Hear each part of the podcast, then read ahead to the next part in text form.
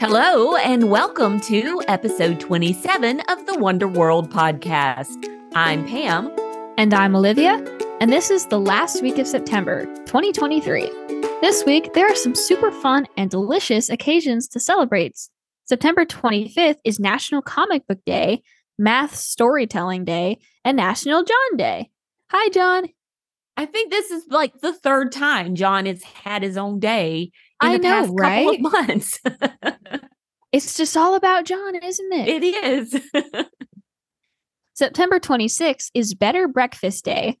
September 27th is National Chocolate Milk Day. September 30th is Family Health and Fitness Day, Pet Tricks Day, and Koala Day. Our dogs can do some tricks. they sure can. Wrapping up this week of festivities, on October 1st is Balloons Around the World Day. A variety of fascinating events occurred this week in history. Starting us off on September 25th, 1890, Yosemite National Park was established in the state of California. On September 28th, 1820, Robert Johnson publicly ate a bushel of tomatoes in order to prove that tomatoes were safe to eat. And on September 29th, 1829, London's Metropolitan Police Service, founded by Sir Robert Peel, became the first official police department in the world. Did you know that in London, policemen are commonly referred to as bobbies? Bobbies is a term to honor Sir Robert Peel. Birthdays this week include Christopher Reeve, an actor who played Superman, born on September 25th. Chinese philosopher Confucius and actress Hilary Duff were both born on September 28th, about 400 years apart from one another.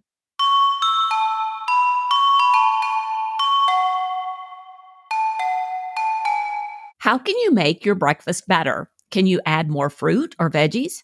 Maybe more protein? Perhaps you could try something new. Here are five popular breakfast items from around the world. Some you may have heard of, and some may be new to you. Have you ever tasted the crunchy, chewy, cinnamon flavored goodness of a churro? This delicious treat was invented by Spanish shepherds and is commonly eaten in Spain and Latin America for breakfast. Tortas are popular in the Philippines. Tortas are an omelet filled with ground meat, vegetables, and diced potatoes. They are often served over rice with some banana ketchup. Now, that's an interesting condiment.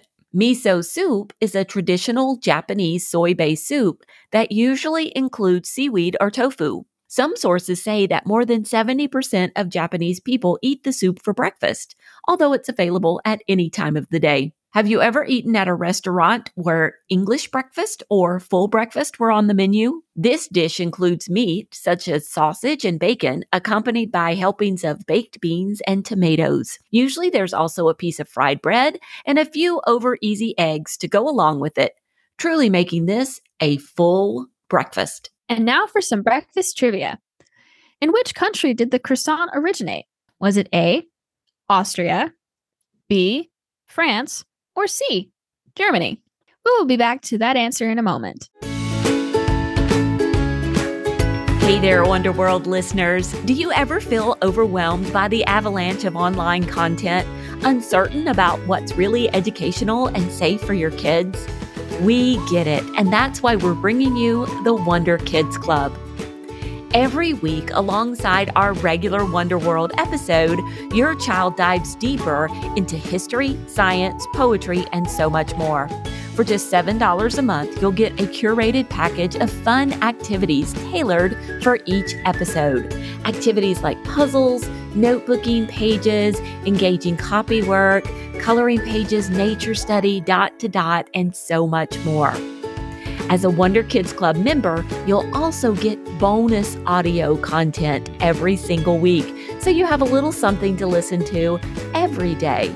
We'll be expanding on the exciting topics we cover in our episodes, ensuring that your curious explorer gets that extra sprinkle of wonder.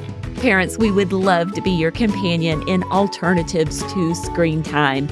Dive into a world where education meets entertainment. Let's ignite curiosity, foster creativity, and make learning an adventure. Join the Wonder Kids Club today and make every episode an immersive experience. Get more info at wonderworldpodcast.com, and we can't wait to welcome you to the club. An oxymoron is a pair of words that are opposite, but are put together to make something interesting or funny. Words like freezer burn and jumbo shrimp are two examples of oxymorons. What other fun oxymorons can you think of? And then challenge yourself to use the word oxymoron in your conversations this week. You know, Mom, with National Comic Book Day happening this week, we absolutely have to share some comic book jokes. Oh, absolutely. Have you got one for me? Yep, I do. What is a villain's favorite part of the joke? I don't know what. The punchline. Oh, that one was good. Okay, my turn. What do you get when you cross a superhero with a potato? I'm not sure. Spudderman. Hmm. Okay, one more. What's the difference between Batman and a robber? I don't know. Batman can go into a store without Robin. Let's journey into the world of koalas, those adorable tree hugging creatures from Australia. Koalas might look like teddy bears, but they're actually marsupials. This means they're part of the same family as kangaroos and wallabies. Koalas have a special diet of eucalyptus leaves, which might not sound tasty to us, but they love it.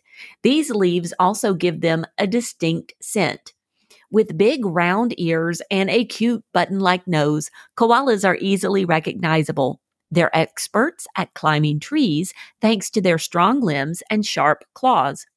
Interestingly, koalas have two thumbs on each hand to grip branches better. Plus, their behinds are specially cushioned for comfy tree sitting. Koalas are not very energetic. They sleep around 18 to 20 hours a day. When they're awake, they communicate using various sounds like growls and snorts. They're pretty solitary creatures, but they do have some social interactions too.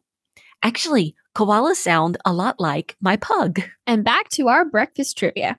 Which country do you think the croissant originated from? Do you think it's A, Austria, B, France, or C, Germany? The answer is actually A, the croissant originated in 1683 as a celebration of the Austrian victory over the Ottoman Empire. Okay, that's really cool because not only does it surprise me it's Austria, but also how old croissants are. Exactly. It was also a victory over the Ottoman Empire. They thought, "Oh yeah, let, let's make a new pastry for this." that's that's what you do, as one does. yeah, you celebrate with food.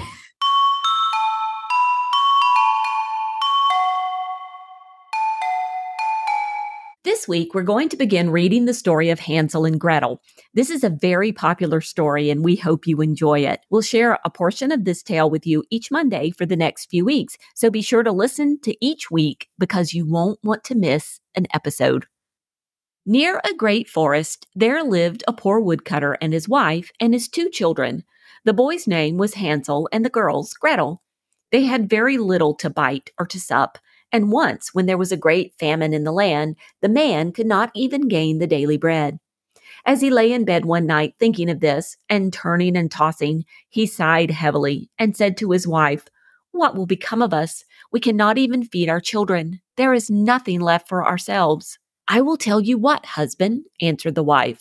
We will take the children early in the morning into the forest, where it is thickest. We will make them a fire, and we will give each of them a piece of bread. Then we will go to our work and leave them alone. They will never find the way home again, and we shall be rid of them. No, wife, said the man. I cannot do that. I cannot find in my heart to take my children into the forest and leave them there alone. The wild animals would soon come and devour them. Oh, you fool, said she. Then we will all four starve. You had better get the coffins ready. And she left him no peace until he consented. But I really pity the poor children, said the man. The two children had not been able to sleep for hunger and had heard what their stepmother had said to their father. Gretel wept bitterly and said to Hansel, It is all over with us. Do be quiet, Gretel, said Hansel, and do not fret. I will manage something. And when the parents had gone to sleep, he got up, put on his little coat, opened the back door, and slipped out. The moon was shining brightly, and the white flints that lay in the front of the house glistened like pieces of silver. Hansel stopped and filled the little pocket of his coat as full as it would hold. Then he went back again and said to Gretel, Be easy, dear little sister, and go to sleep quietly. God will not forsake us, and laid himself down again in his bed. When the day was breaking and before the sun had risen, the wife came and awakened the two children, saying, Get up, you lazy bones, we're going to the forest to cut wood. Then she gave them each a piece of bread and said, That is for dinner, and you must not eat it before then, for you will get no more. Gretel carried the bread under her apron, for Hansel had his pocket full of flints. Then they set off all together on their way to the forest.